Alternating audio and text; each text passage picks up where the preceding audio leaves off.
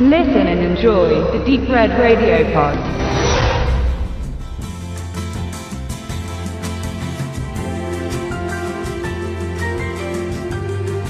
Der 1972 entstandene Baron Blood ist einer der späten Filme des Italieners Mario Bava als Regisseur sowie als Kameramann. 1977 realisierte er seinen letzten Film. 1980 verstarb er im Alter von 65 Jahren. Oft wird an seinen letzten Arbeiten kritisiert, dass sie nicht mehr über die visuelle Kraft seiner frühen Werke verfügen würden. Bavas Art zu inszenieren und auch seine Themen waren ab Mitte der 70er Jahre allerdings auch verbraucht und die Ära des Giallo und Italo-Horrors legte langsam eine Zwangspause ein. Nicht selten veränderten Verleiher und Produzenten aber auch seine Visionen und verfälschten seine Handschrift. Peter Kleist ist ein junger Mann, der nach seinem anstrengenden Studium in Amerika erstmals in seine Heimat fährt, um seine ihm bislang fremde Familie kennenzulernen.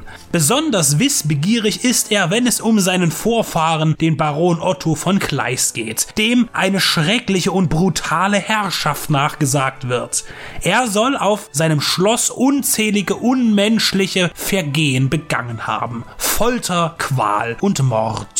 Ein von ihm mitgebrachtes Schriftstück offenbart einen Zauberspruch, den er zusammen mit der Restauratorin Eva in dem alten, noch existierenden Gemäuer leichtfertig aufsagt und somit den Geist des Barons beschwört und ihn in die Welt der Lebenden zurückkehren lässt der umgehend mit seiner geliebten Beschäftigung des Massakrierens und Meuchelns fortfährt. Die Geschichte funktioniert nach bekannten Mustern und ist vorhersehbar. Auch der plötzlich als Käufer der Burg auftretende Arnold Becker lässt schnell darauf schließen, dass er der menschgewordene Baron Kleist ist. Rätselhaft ist hier nichts und war es auch damals nicht. Die Hauptattraktion ist die schreiende und immerzu wegrennende Elke Sommer, die mit ihrem auf erotische Rollen zugeschnittenen Image die werten Herren anlocken sollte.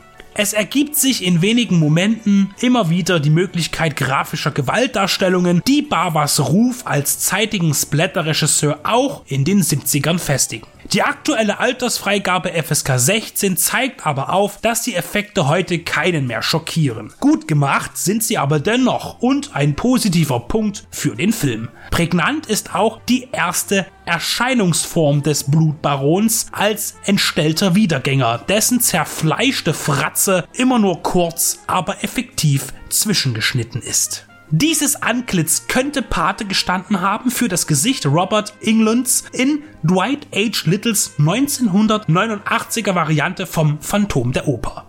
Baron Blood spielt in der Gegenwart und dennoch versucht Bava den gotischen Stil vergangener Tage einzubringen. Die Mischung ist interessant, kann aber nicht überzeugend genug übersetzt werden. Zweifelsfrei bieten sich dynamische Szenen, besonders im Finale, das stark an Geschwindigkeit und Intensität in Bezug auf Gewalt zulegt. Gruselig ist daran heute aber nichts mehr. Und auch atmosphärisch kann Baron Blood nicht punkten.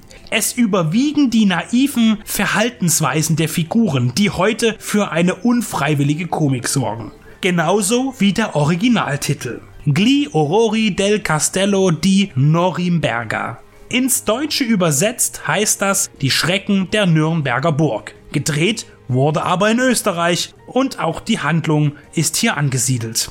Die fränkische Stadt in Bayern hat mit dem Film nichts zu schaffen. Wirr bleibt auch das Ende des Barons, der durch ein Medaillon plötzlich an Macht verliert und von seinen durch ihn getöteten, die als Zombies zurückkehren, gerichtet wird. Als Produzenten verdienten sich an Baron Blood Samuel Z. Arkoff und James Nicholson mit ihrer Firma American International Pictures. Beide zusammen und auch einzeln stehen für das Genre-Kino der 50er bis 80er Jahre. Arkoff hatte sogar noch mal ein kleines Comeback in den späten 90ern, kurz vor seinem Tode.